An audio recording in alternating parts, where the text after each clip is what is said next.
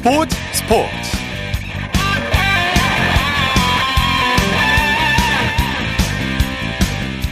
여러분 안녕하십니까? 아나운서 이창진입니다. 설 연휴 잘 보내고 계십니까? 새해 복 많이 받으십시오. 명절하면 떠오르는 대표적인 스포츠가 바로 씨름이죠 한때 국민 스포츠로 인기를 누릴 정도였던 씨름이 최근에 다시 어, 또다시 인기를 끌고 있는데요. 문화체육관광부가 지난 10일 씨름을 한국 대표 스포츠 브랜드로 재도약할 수 있도록 K-씨름 방안을 발표했습니다.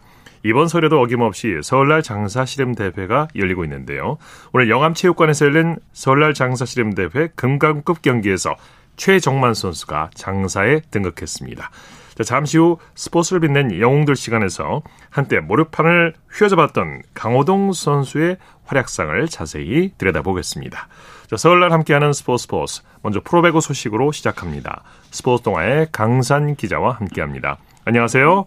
네, 안녕하십니까. 자, 오늘 설날이었는데 경기장 분위기 어땠습니까? 네, 오늘 남자부 경기가 열린 장충체육관에는 2,342명의 관중이 들어왔고요. 여자부 경기가 열린 대전에도 2,110명이 들어찼습니다. 예. 역시 설날에 설날 당일에도 2,000명이 넘는 관중들이 배구와 함께했고요. 경기장에서는 다양한 설날 이벤트가 펼쳐지면서 또 팬들을 즐겁게 했습니다. 예, 설 연휴 최대 빅매치로 꼽힌 우리카드와 OK금융그룹의 경기 어느 팀이 웃었습니까? 네, 승점 1점 차 3, 4위 팀의 맞대결이었는데요. 우리카드가 OK금융그룹을 세트 스코어 3대 2로 제압했습니다. 승점 37점 동률이 됐고요. 네. 승수에서 앞선 우리 카드가 3위로 올라섰습니다. 네, 3위 자리를 다투는 두 팀의 맞대결답게 시작부터 팽팽한 승부를 벌였죠. 그렇습니다. 1세트부터 듀스 접전이 전개되면서 굉장히 치열한 승부를 예고했고요.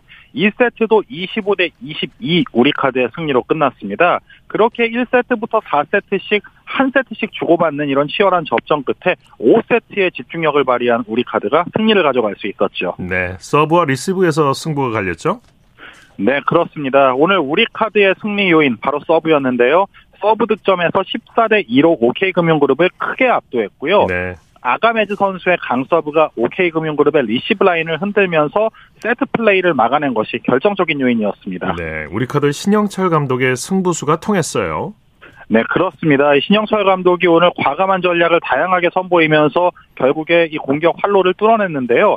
사실 우리 카드는 김재헌 수석 코치가 대행으로 치른 두 경기를 모두 잡아내면서 신영철 감독이 본인이 없는 상황에서 팀이 모두 이겼기 때문에 좀 오늘 지면 그만둬야 되는 거 아니냐 이런 농담을 던지기도 했습니다. 네. 오늘 경기를 이겨서 뭐 신영철 감독도 활짝 웃을 수 있었습니다. 네. 여자부 경기 살펴보죠. KGC 인삼공사와 IBK 기업은행이 맞대결을 벌였는데 KGC 인삼공사가 완승을 거뒀네요. 네, 그렇습니다. 오늘 대전에서 열린 여자부 경기에서는요, KGC 인삼공사가 기업은행을 3대 0으로 꺾고 5위를 지켜냈습니다. 네, 엘리자베트과 박은진 선수가 승리를 이끌었죠? 네, 맞습니다. 오늘 엘리자베 선수가 22점을 올리면서 팀 공격을 이끌었고요. 박은진 선수는 개인 한 경기 최다인 블로킹 6개 포함 9점, 이소영 선수가 8점을 올리면서 삼각편대가 원활하게 아주 잘 돌아갔습니다. 네. IBK 그 기업은행은 초반에 집중력도 떨어지고 특히 범실이 많았어요. 그렇습니다. 기업은행이 경기력 자체가 떨어졌던 건 아니지만 1세트에 23대 25의 접전 승부를 펼치고도 그 흐름을 잊지 못하면서 2세트부터 집중력이 조금 떨어진 모습을 보였고요. 범실도 19개를 저지르면서 13개를 기록한 KGC 인상공사보다 쓸데없는 조금 불필요한 실점이 많았습니다. 네. IBK의 기업은행이 졌지만 김호철 감독의 선수들에게 세뱃돈을 줬다고요? 네, 그렇습니다. 이제 좀 고참 감독답게 선수들을 예. 이렇게 끌어안는 방법도 다양한데요. 예. 뭐 설날의 힘든 과정에서 열심히 하고 있다는 의미로 각각 선수들에게 세뱃돈을 전달하기도 했습니다. 네, 선수들 기분 좋았겠는데 봉투에 얼마나 넣었을까요? 네. 네, 프로배구 현재 순위 한번 살펴볼까요? 네, 남자분은 승점 53, 승점 55점의 대한항공이 선두고요. 43점의 현대캐피탈, 37점의 우리카드와 OK금융그룹이 2위부터 4위까지를 형성하고 있습니다. 네. 승점 27점의 한국전력이 5위, 21점의 KB손해보험이 6위, 17점의 삼성화재가 7위고요. 여자분은 승점 57점의 현대건설이 선두고 54점의 흥국생명이 2위입니다. 33점의 GS칼텍스가 3위, 32점의 한국도로공사와 KGC 인삼공사가 승수 차위로 4위와 5위고요. 기업은행이 승점 25점으로 6위, 승점 4점의 페퍼저축은행이 7위입니다. 네, 소식 감사합니다. 고맙습니다. 프로배구 소식 스포츠 동아의 강산 기자와 함께했고요. 이어서 프로농구 소식입니다. 루키의 이동환 기자와 함께합니다. 안녕하세요. 네, 안녕하세요. 자, 설날 농구 경기장 분위기는 어땠습니까? 네, 오늘은 이제 창원, 대구, 안양에서 경기가 열렸는데요. 예. 어, 설날 당일인 만큼 뭐 민속놀이를 함께 즐기는 행사가 열리고 어, 새, 새 선물을 전달하는 등 어, 설날을 맞아서 경기장을 찾은 팬들을 위한 다채로운 이벤트가 진행됐습니다. 네, 네. 오늘은 남자 프로농구 3경기만 열렸는데 가장 관심을 끄는 경기가 선두 KGC 인삼공사와 최하위 삼성의 맞대결이었죠. 네, 맞습니다. 어, 다만 경기는 어, 예상보다 좀 더 싱겁게 끝났는데요. 어, KGC 인상공사가 삼성을 91대 66, 25점 차로 완패했습니다. 네. 어, 이날 승리로 어, 이제 인상공사는 LG와의 승차를 유지, 어, 2.5경기로 유지하면서 1위 자리를 지켰고요. 삼성은 11연패에 빠졌습니다. 네, 점수차가 많이 났는데 KGC 인상공사가 압도적인 경기력을 보여줬죠. 네, 맞습니다. 전반부터 삼성이 빈공에 시달린 반면에 어, KGC는 3점이 계속 터지면서 손쉽게 리드를 벌렸고요. 어, 3쿼터에는 30점 넘게 어, 점수차가 벌어지면서 어, KGC가 삼성을 한 수 가르쳤다 이렇게 말할 수 있는 경기였던 것 같습니다. 네, 스펠맨 선수가 원맨쇼를 방불할 정도로 활약이 대단했죠. 네, 스펠맨은 올 시즌의 최우수 외국 선수상 후보이기도 한데요. 예. 어, 3쿼터에 10분을 모두 뛰면서 14점을 몰아쳤습니다. 예. 그 중에서 8점을 골밑에서 기록할 정도로 아, 정말 위력적인 모습을 보여줬습니다. 네네. 자, 이 삼성의 부진이 참 너무 오래 가는데 12연 1연패 수렁에 빠졌어요. 네, 맞습니다. 오늘 삼성 야투 성공률이 34%였거든요. 이게 시즌 최소 기록이었습니다. 어, 그만큼 공격이 안 풀렸고요. 어, 오늘은 이제 이정현과 이원석이 나란히 부상을 당하기도 했었고, 삼성이 부상도 너무 많고, 이제 공격도 너무 안 풀리면서 연패가 길어지고 있는데, 어, 하루빨리 이 상황을 타개해야 될 것 같습니다. 네. 창원으로 가보죠. LG가 KCC를 물리치고 4연승을 거뒀어요. 네, 맞습니다. LG가 93대 74로 KCC를 대파했습니다. 어, LG가 4연승을 달리면서 단독 2위 자리를 지켰고요. 어, 지난 시즌에 LG의 시즌 전체 승수가 24승이었거든요. 근데 올 시즌은 오늘로 벌써 20승에 올랐습니다. 예. 반면 KCC는 5할 승률이 깨졌습니다. 네, LG가 일찌감치 승리를 굳혔죠. 네, 1쿼터까지는 사실 KCC가 리드를 잡았는데요. 2쿼터에 LG가 28점을 몰아치면서 순식간에 경기가 뒤집혔습니다.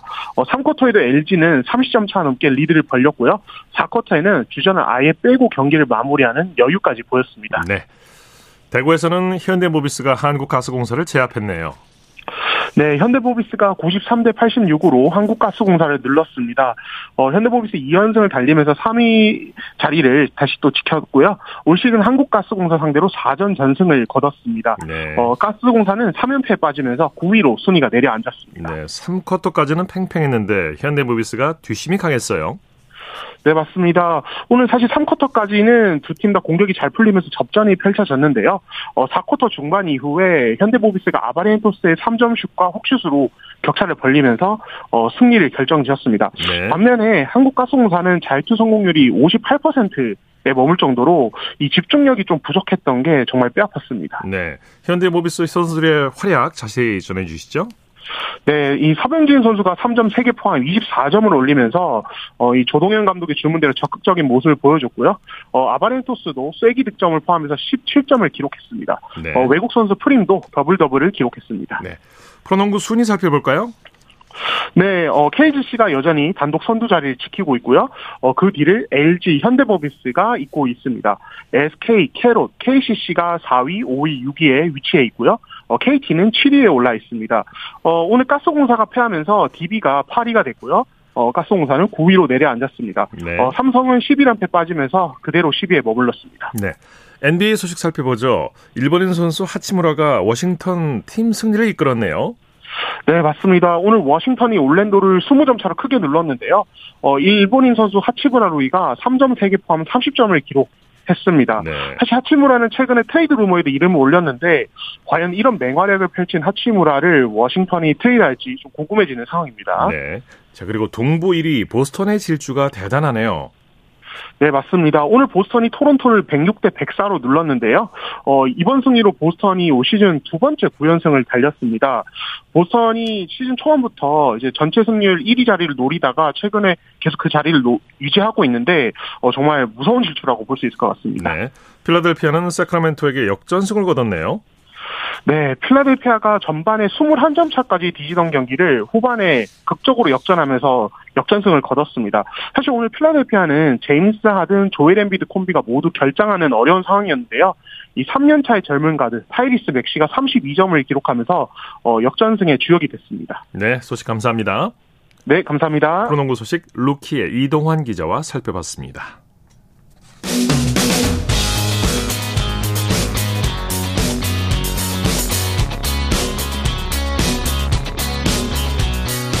따뜻한 비판이 있습니다. 냉철한 분석이 있습니다. 스포츠 스포츠 일요일 스포츠 스포츠 생방송으로 함께하고 계십니다. 9시 31분 지나고 있습니다. 이어서 축구 소식 전해드립니다. 중앙일보의 김지한 기자와 함께합니다. 안녕하세요. 네, 안녕하세요. 자, 이탈리아 나폴리의 김민재 선수 원정 경기에서 풀타임 활약하면서 완승을 이끌었어요. 네, 나폴리의 철벽으로 불리는 우리 김민재 선수 어, 또한 번 나폴리의 승리를 이끄는 수비력을 선보였습니다. 네. 어, 이탈리아 살레르노에서 열린 이탈리아 프로축구 세리아 19라운드 살레르니타나와의 원정 경기에서 김민재 선수 나폴리의 중앙 수비수로 전후반 90분 그라운드를 누볐고요. 나폴리의 2대 0 완승을 이끌어냈습니다. 네, 네. 어, 이번 승리로 나폴리는 승점 50점을 기록을 하면서 리그 선두를 굳게 지켰고요.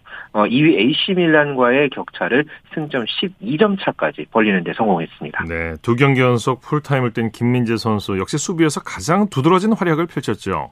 네, 리그에서는 두 경기 연속 풀타임을 뛰었고요. 지난 18일에 이 코파 이탈리아 16강전 크레모네스와의 경기에서 후반 교체 출장을 한 이후에 어, 이번 이 살레르니타나와의 경기에서는 다시 선발 출장을 해서 또 풀타임을 뛰었습니다. 네. 아, 전반 44분에 경고를 한 차례 받기는 했습니다. 하지만은 전체적으로 역시 좋은 수비 능력을 또 보여주기도 했는데요. 축구 동, 어, 통계 전문 이 호스코드닷컴의 자료를 보면 김민재 선수 태클 두 차례와 걷어내기 세 차례 등 수비에서 왕성한 활동력을 보여줬고요. 네. 볼 터치 154번을 기록을 하면서 양팀 통틀어 최다 횟수를 기록을 했습니다. 그렇군요. 여기에다가 패스 성공률 93.2%까지 그러면서 수비와 공격에서도 모두 어, 인상적인 활약을 펼쳤고요. 그러면서 예. 무실점 경기를 이끌어내면서 본인의 역할을 훌륭하게 소화해냈습니다. 예. 김민재 선수 활약에 대한 이탈리아 현지 평가도 좋았죠. 네, 전반적으로 축구 통계 전문 사이트들의 평가가 좋았는데요. 어, 풋몹에서는 김민재 선수에게 평점 7.9점을 어, 부여했습니다. 결승골을 넣었던 디 로렌초 등 어, 팀 내에서 앞서서 더 좋은 평가를 받은 선수가 3명이었고 김민재 선수가 나폴리에서 팀 내 네 번째 높은 평점을 부여받았고요. 후스코드닷컴에서는 김민재 선수의 수비 공헌도를 전체적으로 인정하면서 역시 평점 7점을 부여했습니다. 네. 반면에 이탈리아 매체 가제타 델로 스포르트 그리고 나폴리 현지 매체인 나폴리 매거진에서는 예, 경고를 받았던 그 상황을 언급하면서 김민재 선수에 대해서 평점 5.5에서 6점대에 다소 박한 평가를 내려서 대조를 이뤘습니다. 예. 나폴리가 올 시즌 가장 먼저 승점 50점 고지를 밟으면서 세리에 A 우승 경쟁에서도 더욱 유리한 고지를 밟았죠.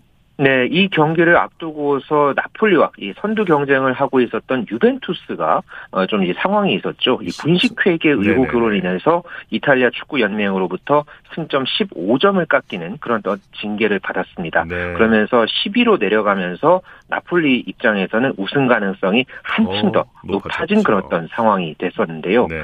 어, 이러면서 나폴리가 아까 이제 승점 50점을 채웠다고 서두에 제가 말씀을 드렸는데 네. 아, 38경기를 치르는 이탈리아 세리아에서 리그의 절반인 어, 19경기 만에 승점 50점 고지를 밟은 것은 어, 이번에 나폴리가 역대 네 번째 기록이었습니다. 네. 그동안에 역대 이 리그 절반이 끝난 시점에서 승점 50점 고지를 밟은 팀들이 모두 이탈리아 세리아 해당 시즌에서 정상에 올라섰는데요. 네. 나폴리가 지난 1990년 이후에 33년 만에 어, 이탈리아 세리에 A 리그 정상 복귀에 도전하고 있습니다. 남은 이 절반의 레이스 가운데서도 현재의 페이스가 그대로 유지가 된다면은 어, 지금 현재 상황에서는 조기 우승까지도 네. 기대해 볼 수 있는 네, 그런 분위기를 만들어가고 있습니다. 그렇게 갈 상황이에요. 그렇죠. 네. 독일 분데스리가에서 활약 중인 우리나라 선수들 오늘 새벽에 이제 카타르 월드컵 이후 첫 경기를 치렀는데 모두 아쉬운 결과를 냈어요.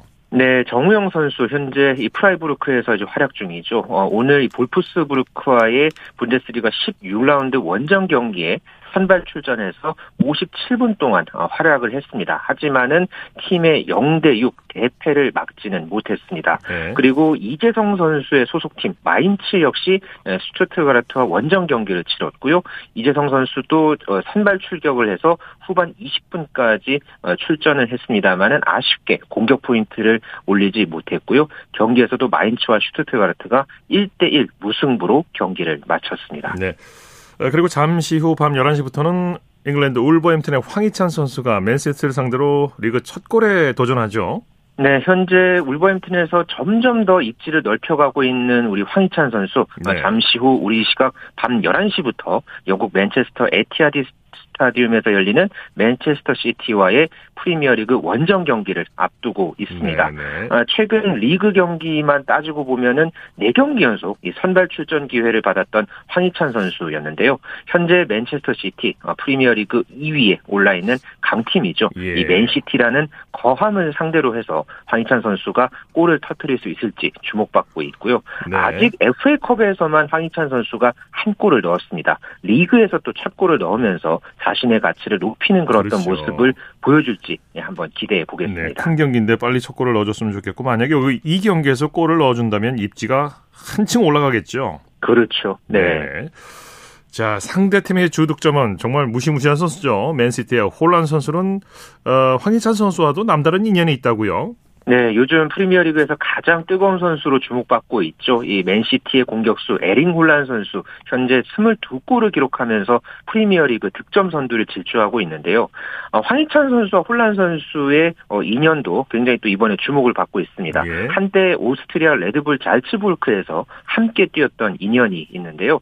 2019과 2019년과 2020년에 함께 어, 뛰면서 팀의 황금기를 이끌었습니다. 예. 특히나 2019, 20 시즌서부터 어, 그 당시에 정규리그와 FA컵 우승을 함께 이끌었는데요. 당시에 홀란 선수가 28골에 7개 도 그리고 예. 황희찬 선수가 16골에 도움만 아, 22개를 기록을 했습니다. 그랬었군요. 아주 엄청난 활약을 펼쳤고요. 이후에 어 이제 분데스리가 팀들을 거쳐서 현재 어 이제 프리미어리그에서도 각 팀의 어주 공격수 역할을 현재 어, 두 선수가 해내고 있는데요. 예. 그런 상황에서 이번 라운드에 적으로 만나서 어떤 대결을 펼칠지 여기서 또 황희찬 선수가 조금 더 강한 활약을 보여줄지 어 기대가 됩니다. 네, 황희찬과 혼란이 같은 팀에서 뛰었다는 사실을 잊고 계신 분들도 많으셨을 것 같아요. 네, 네. 그렇죠. 자, 토트넘의 손흥민 선수는 모레 풀럼전에 선발 제외 가능성이 있다는 영국 현지 언론의 예상이 나오고 있다고요. 네, 손흥민 선수의 소속팀인 토트넘이 우리 시각으로 화요일 새벽 5시에 풀럼과 프리미어리그 경기를 앞두고 있는데요. 최근에 손흥민 선수가 부진한 그런 어떤 상황을 엮어서 이 풀럼전에 손흥민 선수가 선발 명단에서 제외될 것이라는 그런 영국 현재 전망이 나오고 있습니다. 이 토트넘 출신의 해설가인 이 폴 로빈슨이 영국 풋볼 인사이더와의 인터뷰에서 현재의 손흥민 모습은 지난 시즌과 같은 선수라고 보기 어렵다. 현재 예. 그는 포지션 경쟁을 펼쳐야 한다. 이렇게 냉혹한 주장을 펼쳤고요.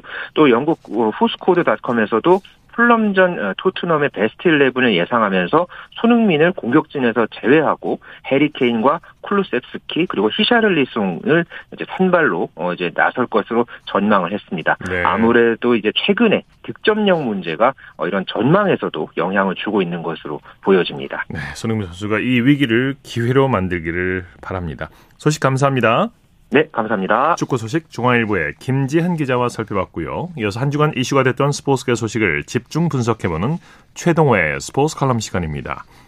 에, 설레는 오늘 한국 야구에 큰 별이 졌습니다. 그래서 많은 스포츠 팬들을 안타깝게 했는데요. 스포츠맨과 최동호 씨와 함께 자세히 얘기 나눠봅니다. 안녕하세요. 예, 안녕하세요. 자, 프로야구 원년에 한국 시리즈 우승을 이끌었던 김영덕 감독이 향년 87세로 생을 마감했어요. 어, 예, 그렇습니다. 좀 안타까운 소식이죠. 이 김영덕 감독이 어제 이제 프로야구 팬들과 영원한 이별, 이별을 했거든요. 어, 이 김영덕 감독은 이 한국 프로야구 원년부터 활약했던 이 프로야구 1세대 지도자인데, 어, 이제 프로야구가 출범했던 1982년에 이제 두산의 전신이죠. 오비비어스 감독으로 한국 시리즈 우승을 차지했고요. 네. 어, 이때 이 김영덕 감독을 보좌했던 코치가 바로 김성근, 이광환 코치였습니다. 예. 어, 고인은 이 한국 시리즈 우승 1회, 준우승 6회를 기록했고요. 자, 프로야구 감독 통산 707승 20무 480패인데 707승은 역대 감독 최다승 7위에 해당하는 기록입니다. 네네. 어, 고 김영덕 감독께서 이제 프로야구 감독으로 오비 삼성 빙그레의 사령탑을 역임하셨는데 선수로서도 국내 최고의 자리에 오르기도 했었죠. 아, 예, 그렇죠. 어, 이건 뭐 너무 오래전 일이기는 하지만 이 김영덕 감독은 우한 투수거든요. 네. 1964년에 이제 해운공사에서 이제 실업야구에 데뷔를 했는데 데뷔 시즌에 255이닝을 던졌습니다. 예. 255이닝에서 평균 자책점이 무려 0.32였습니다. 예. 어, 믿기지 않는 기록이죠. 어, 0점대 평균 자책점이면은 뭐 80년대 이 전성기 시절에 선 선동열 수준이라고 네, 평가할 네. 수 있겠고요. 뭐 데뷔 시즌에 퍼펙트 게임 기록을 세우기도 했었죠. 네, 대단하셨군요. 네. 예.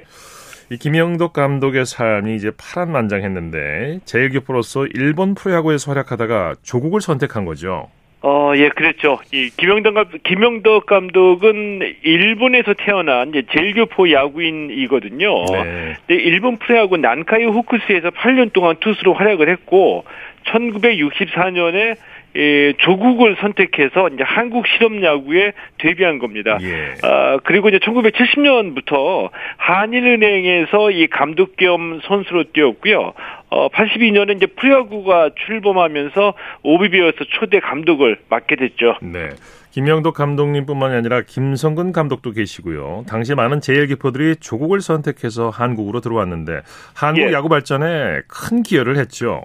어, 예, 그랬죠. 뭐, 이, 뭐, 1954년부터 이 한국일보사가 매년 이 제일교포 학생야구단 모국 방문 경기를 개최했거든요. 네네. 네, 그러다가 이제 1971년에 우리가 잘 알고 있는 이 봉황대기를 개최하면서 이 모국 방문 경기 대신에 봉황대기에 제일교포팀을 초청을 했습니다. 네네. 그래서 이 수많은 제일교포 야구 선수들이 모국 방문 경기와 봉황대기를 통해서 한국을 방문하게 됐고요. 네네. 이들 중에서 어, 이 까까머리 고등학교 시절에 조국을 방문했던 경험이 마음을 움직여서 한국에서 야구를 하겠다 이렇게 한국을 선택한 선수들이 많이 있었거든요. 예. 이들이 바로 우리가 알고 있는 김영덕, 김성근, 또 이 배수찬, 신용균 이런 스타들이었었죠. 네. 아무래도 당시에는 한국과 일본 야구의 수준 차이가 있었기 때문에 이 제1교포 선수들이 한국 야구 발전에 많은 도움을 준 게 사실이에요. 어, 예, 그랬죠. 그때는 뭐, 뭐, 한국과 일본의 그 야구 수준뿐만이 아니라 경제력에서도 차이가 많이 있었기 네. 때문에, 60년대에는 아, 이 제일교포 선수들이 모국 방문 경기 마치고 돌아갈 때, 아, 한국이 좀 어려우니까 글러브하고 야구 공하고 야구 방망이 전부 다 우리 선수들에게 주고 갈 정도였었거든요. 어, 뭐 실력 차이도 물론 많이 났었고요. 이 때문에 이 한국을 선택했던 제일교포들은 이 한국 야구 발전에 많은 기여를 했고 어, 또 나중에 지도자로도 많은 활약을 했었죠. 네. 어, 대표적인 예로 그 앞서 말씀드렸던 신용규는 어, 대표팀의 에이스로 활약하면서 1963년에 우리가 아시아 야구 선수권 대회에서 우승할 때 에이스로 활약하기도 했었습니다. 예. 네, 김영덕 감독께서 많은 후배들을 지도자로 길러내기도 했는데 한국 프로야구의 원로로 큰 존경을 받으셨죠. 어, 예, 그랬죠. 예, 한국 프로야구 1세대 지도자로 활약했기 때문에 뭐 당연히 김영덕 감독의 제자들이 많을 수밖에 없겠죠. 어, 이제 프로야구 현역에서 물러나고 난 뒤에도 이제 많은 존경을 받기도 했거든요. 네. 어, 네, 그래서 2011년에는 어, 이 원년 우승 30주년을 기념하는 우승 반지 전달식이 있었고요. 2017년에는 이 프로야구 올스타전에서 시구하셨고 2018년에는 한화의 그홈 개막전 시구 등을 맡기도 했습니다. 네. 어, 이 고인의 명복을 빕니다. 네. 말씀 감사합니다. 네, 고맙습니다. 최동호의 스포츠 칼럼 스포츠 평론가 최동호 씨와 함께했습니다. 쳤다 하면 홈런이고 슛 골이고 각본 없는 한편의 드라마 그것이 바로 그것이 바로 손에 잡힌 우승 트로피 목에 걸린 그 배달 너와 내가 하나 되는 그것이 바로 그것이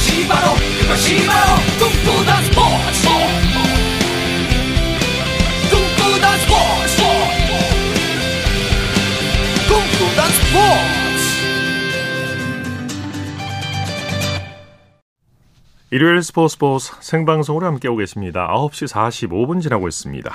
이어서 스포츠 스타들의 활약상을 살펴보는 스포츠를 빛낸 영웅들 시간입니다. 정수진 리포터와 함께합니다. 어서 오십시오. 네, 안녕하세요. 자, 오늘 설날인데 역시 씨름을 또 빼놓을 수가 없는데 네. 어제 이어서 오늘도 강호동 장사 이야기죠. 그렇죠. 네, 강호동 선수 하면 이만기라는 이름이 또 따라오는데요. 네. 강호동과 이만기 이 두 선수가 만났던 경기는 여전히 많은 분들 사이에서 회자가 되고 있는데 두 선수가 처음 만난 건 89년 7월 44회 장사 씨름대회 준결승이었습니다. 강호동이 이만기를 이기고 결승에 올랐고요. 만 8살의 나이로 백두장사가 됐던 그 대회였죠. 네. 네.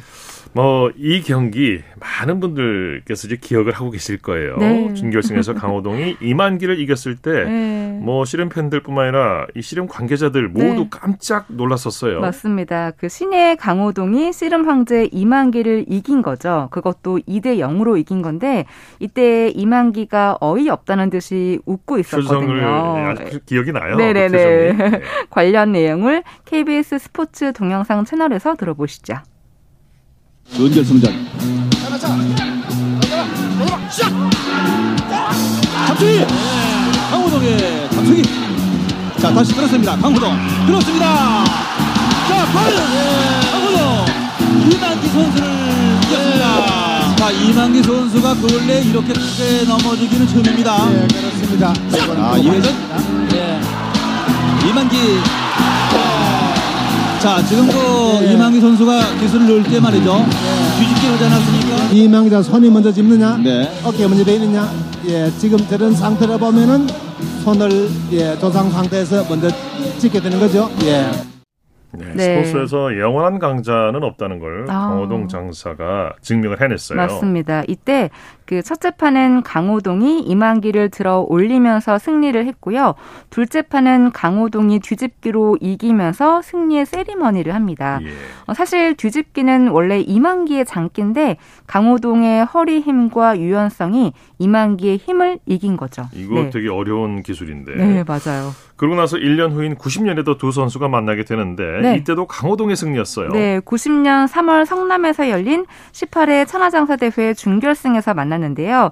어, 씨름은 삿바 싸움이 중요하다 보니 첫째 판에서 이 삿바 잡는 데만 무려 5분 정도가 걸렸고 지금은 그런 게 없어졌죠. 네, 첫 번째 경기는 강호동이 이깁니다. 예. 그러니까 이만기가 삿바에서 손이 풀리면서 경기가 중단된 줄 알았고요. 그 틈을 강호동이 이용해서 이긴 건데 사실 그 강호동의 데뷔전 때 똑같은 상황에서 강호동이 패를 당했거든요. 예, 그러니까 예. 이만기와의 경기에서는 그때 패배가 오히려 약이 된 겁니다. 이제는 네. 뭐 삿바 싸움 하다간 그냥 패가 선언이 되니까. 그러니까요. 네. 뭐 이런 뭐 5분씩 걸리는 뭐 이런 아우, 일은 없는데. 진짜 길더라고요. 네. 네. 첫째 판에서 이제 강호동이 이만기를 이기면서 이 둘의 신경전이 네. 크게 달했던 걸로 기억을 해요. 그 강호동이 포효하는 그 특유의 행동이 선배 이만기에게는 자극이 됐고요. 이 네. 모래판 위에서 둘의 기싸움은 더 살벌해졌습니다. 네. 그러면서 이만기가 강호동에게 까불지 말라는 그런 뉘앙스의 어, 말을 한 거예요. 살짝 방송을 탔었어요. 탔어요. 네. 나왔어요. 네. 근데 이후 두 번째 판도 강호동이 이기면서 결승에 진출을 하는데요. 그 중계를 어, 동영상 채널인 KBS 엔터테인에서 들어보시죠. 준결승전 실질적인 결승전 첫판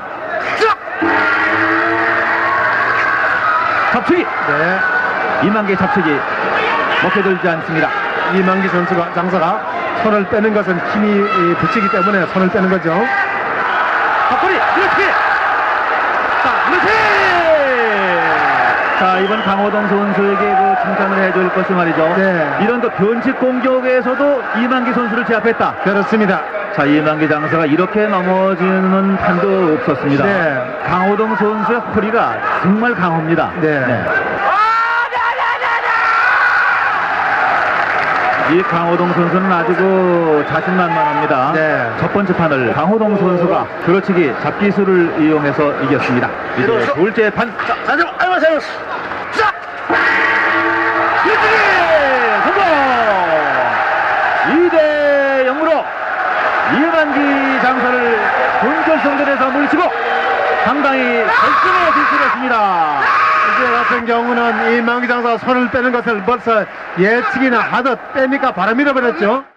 네, 강호동 네. 장사의 포효하는 소리 또 이만기 장사가 또 넋을 잃고 네. 허탈해하는 모습이 그냥 떠오릅니다. 맞습니다. 이때 그 서로 먼저 무릎을 꿇지 않으려고 기싸움을 필치는가 하면 경기가 끝난 후에 강호동이 앉아 있는 이만기한테 악수를 청했는데 이만기가 잡지 않더라고요. 네. 예, 사실 그 천하장사 전날에 있었던 이 백두장사 결승에서도 이 둘이 만났었는데요. 아. 네, 이때도 강호동이 이만기를 이겼기 때문에 그랬었군요. 네, 이만기 입장 에서는 이 천하장사 준결승에서 이기고 싶은 마음이 컸을 거예요. 연이틀 네. 진 거군요. 그렇죠. 네.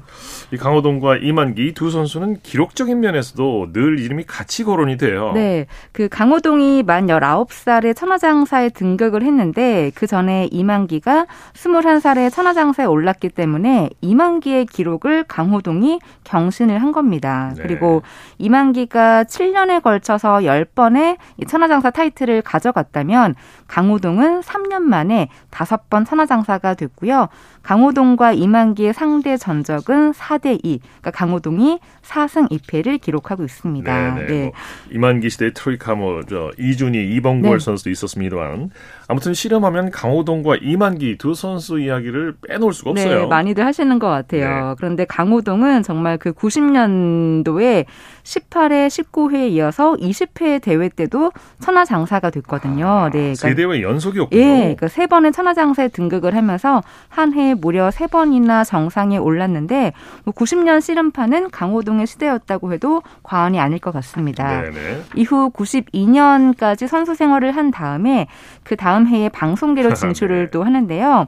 행리마 이 유행어라는데 스타덤에 오르더니 이경규 씨의 눈에 띄어가지고 네, 네, 맞습니다. 데뷔하게 되죠. 네, 그리고 저희 KBS 그 1박 2일을 국민 예능으로 올려놓으면서 국민 MC 타이틀까지 거머쥐었고요. 이 스포츠와 예능이라는 전혀 다른 두 분야에서 최초로 정상을 차지를 합니다. 네. 어, 30년이 가까운 세월이 지난 지금까지도 어, 많은 대중들의 사랑을 받고 있죠. 네. 설날 연휴인데요. 우리 고유 스포츠 씨름 변함없이 많이 사랑해 주시길 바랍니다. 네. 스포츠를 빛낸 영웅들 정수진 리포터와 함께했습니다. 수고했습니다. 네, 고맙습니다.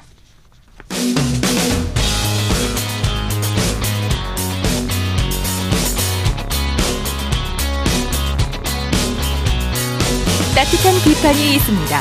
냉철한 분석이 있습니다. 스포츠 스포츠